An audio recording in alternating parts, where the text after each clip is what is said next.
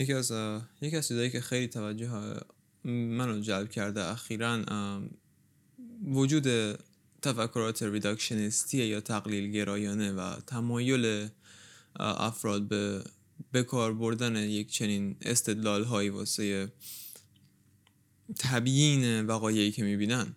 و به نظر من reductionism یعنی تقلیل گرایی و چنین تفکری به این صورته که تو سعی می‌کنی مفاهیم پیچیده رو تا حد تا حد مکانیسم های خیلی ساده تقلیل بدی و به عبارتی میای یک سازوکار پیچیده رو مرتبط می‌کنی با یک یک تئوری خیلی ساده. یعنی تو مبنای وقوع وقوع یک سری اتفاقات رو یک یک مکانیزم خیلی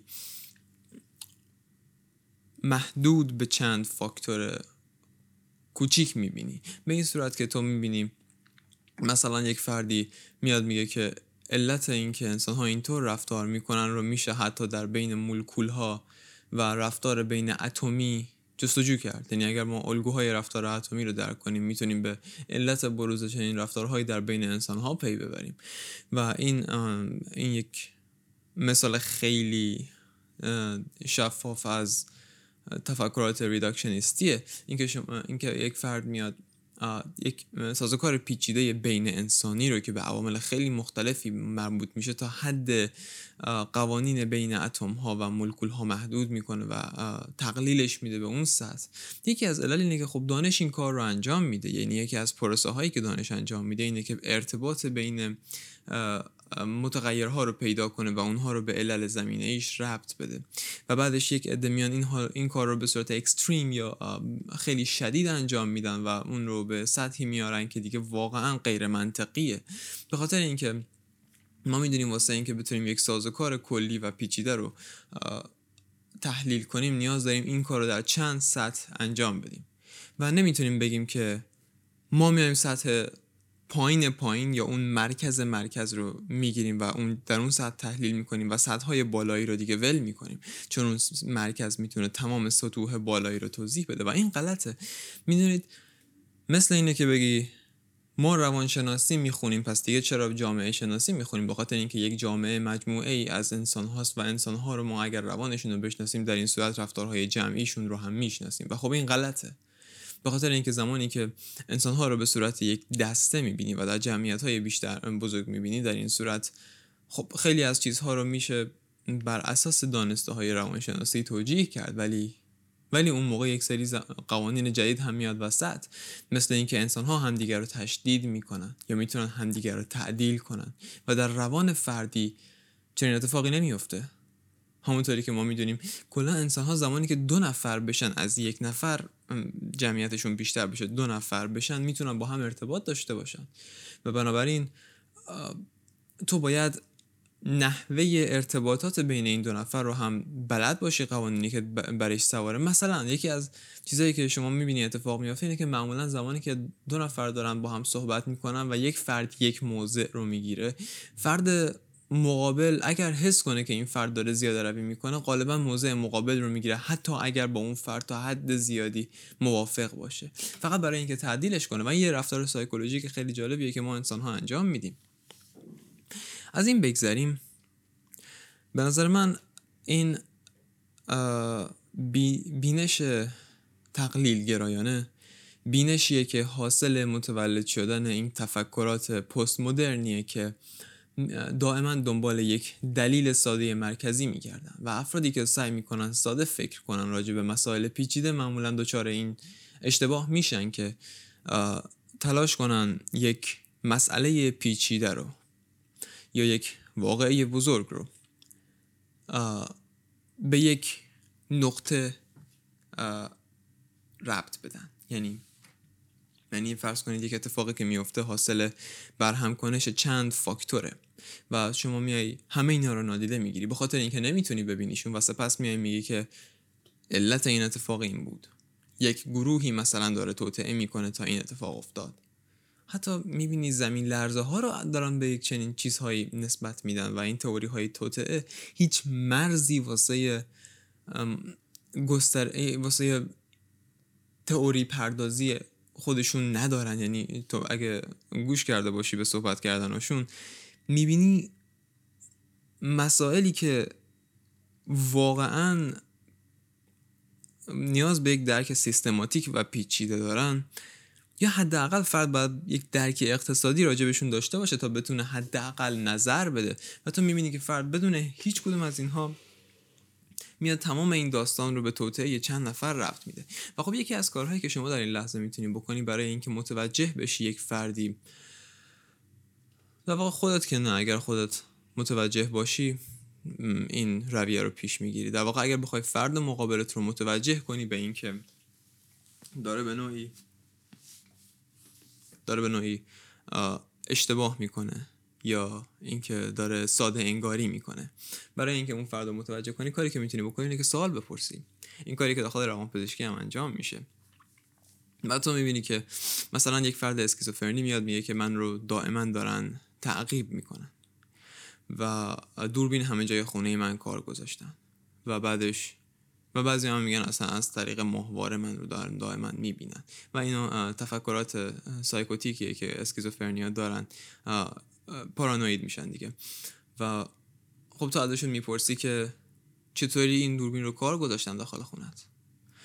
و یا اینکه ازشون مثلا فردی بود که می‌گفت از مثلا از قاره های دیگه یا مثلا از یک کشور آمریکا به مغز من ویروس تزریق می‌کنن. و با تو ازش میپرسیدی که چطور این کار رو انجام میدن؟ ویروس یک یک موجودیت فیزیکی داره. خیلی خوب. باید یک مثلا نیدلی رو حس کنی وارد سرت میشه حداقل تا بشه یک چیزی رو به سرت تزریق کرد حالا آمپولی یا هرچی و اون فرد میگه که نه تکنولوژی خیلی پیچیده شده. همین. این تنها استدلالیه که استفاده می‌کنه. تکنولوژی قرن 21 خیلی پیچیده شده. و بنابراین اونا این تکنولوژی رو دارن تکنولوژی های پیشرفته دارن. در همین حد. و یک توضیح خیلی ساده بهت ارائه میده.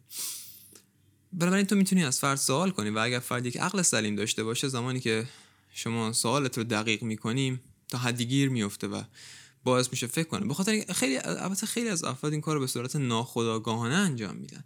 یعنی تو می‌بینی که داری سعی می‌کنی یک فردی رو به اشتباهش یا اون نقطه تاریکی که بهش نگاه نکرده نزدیک کنی. و زمانی که شما داری این کار رو انجام میدی اسخای می‌کنم. اجازه بدید من این رو و زمانی که شما داری این کار رو انجام میدی فرد امکان این رو پیدا می‌کنه که بخش هایی رو که قبل قبلتر نادیده گرفته رو این بار ببینه. و افراد معمولا بخش هایی رو هست که نادیده می‌گیرن. به خاطر اینکه تو باید نگاه کنی زمانی که یک فرد داره با خودش فکر می‌کنه تا تفکراتش رو شکل بده یا باورهاش رو انسجام بده تو باید نگاه کنی ببینی اون فرد از چه مکانیزمی داره استفاده می‌کنه. به خاطر اینکه یکی از چیزایی که می‌تونه خیلی خوشحالت کنه اینه که اون فرد یک تفکر محقق وارانه داشته باشه. به خاطر اینکه محققا معمولا سعی نمی‌کنن مشاهداتشون رو توجیه کنن و اینکه یک چیزی رو مشاهده کنن و سپس دنبال دلایلی باشن که اون رو تقویت می‌کنه و تئوری مثبتشون رو اثبات می‌کنه. محقق غالبا سعی می‌کنن تو تئوری که دارن رو رد کنن و اگر نتونستن رد کنن میگن خیلی خوب پس فعلا میپذیریمش. ولی افراد غالبا عامه چنین کاری رو نمی‌کنن.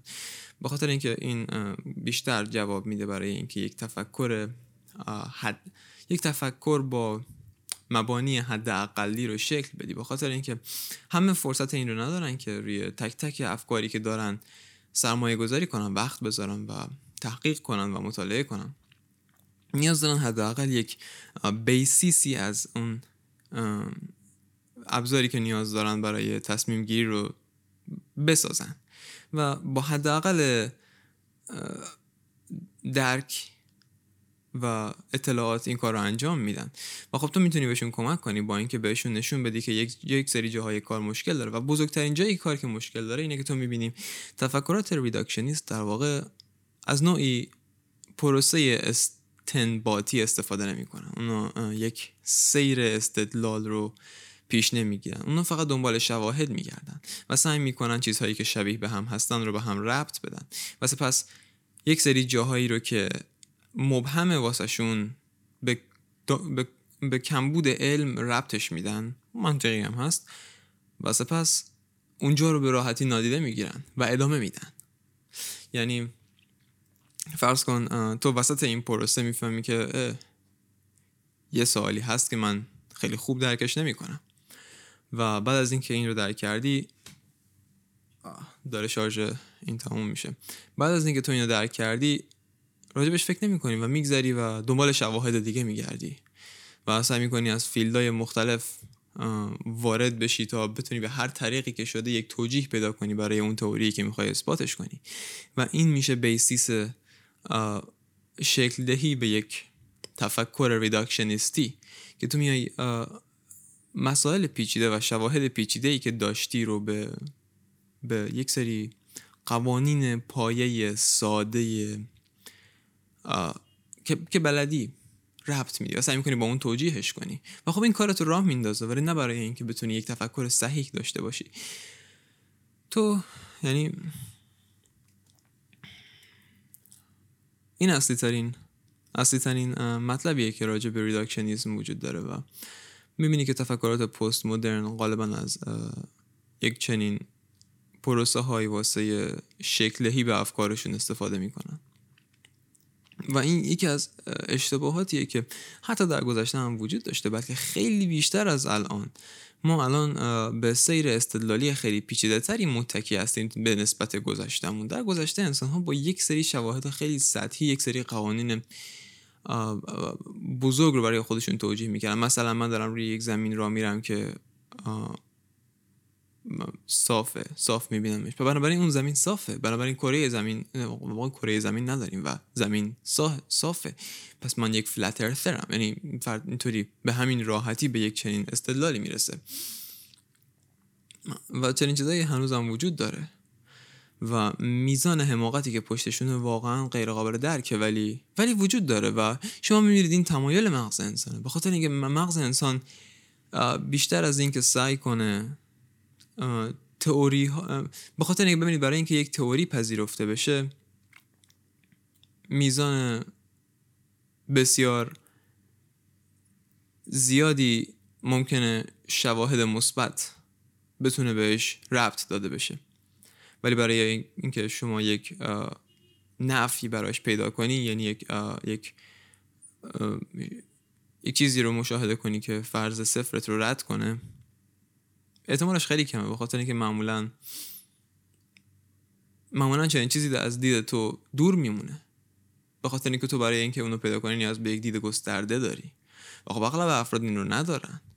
و اون چیزی که باعث شده تو همون اول اون تئوری رو شکل بدی یک سری شواهدت بوده. بی خودی یه دونه تئوری از خودت در ندادی. یعنی یک تئوری برای خودت عنوان نکردی. و بنابراین خیلی راحت که تو بگردی دنبال چیزهایی که شباهت دارن به مشاهدات پیشینه تو و و چیزهایی که خیلی راحت اون تئوری تو رو هی تقویت می‌کنن و باور تو به اون تئوریت رو تقویت می‌کنن. و این اون کاریه که اغلب انسان ها انجام میدن و این دقیقا همون کار غلطیه که باعث میشه اغلب انسان ها به اشتباه بیفتن. کاری که ما باید انجام بدیم فکر می‌کنم اینه که بیشتر از اینکه توجه کنیم سر اینکه بتونیم تئوری هامون رو برای خودمون اثبات کنیم یا اینکه یا اینکه اون رو برای دیگران توضیح بدیم و اون رو به دیگران بفهمونیم سعی کنیم با دیگران اون رو بسنجیم و با بقیه هم فکری کنیم و دیدگاه های دیگران رو درش دخیل کنیم و در واقع فرضیاتمون رو بیشتر از اینکه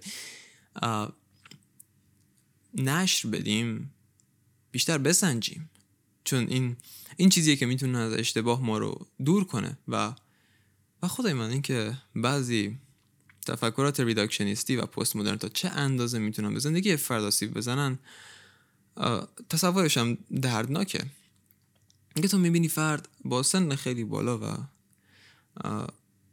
سطح دانشی کم برای خودش شبانه روز داره یک دنیا می‌سازه که پر از غلطه. و این دنیا می‌تونه با یه سوال علمی زیر و رو بشه. و چنین افرادی معمولا به تو زیاد من با چنین افرادی زیاد صحبت کردم. چون چون خیلی زیادن.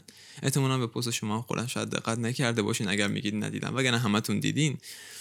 چنین افرادی غالبا تو رو دعوت می‌کنن به اینکه بری مطالعه کنیم. و بعدش تو از, شما از اونها می‌پرسی که چقدر شما مطالعه می‌کنی و اونها به تو میگن که کاری به من نداشته باش. تو هنوز سنت کمه. خیلی خوب سن من کم. ولی تو یه دونه کتاب هم تو زندگیت نخوندی.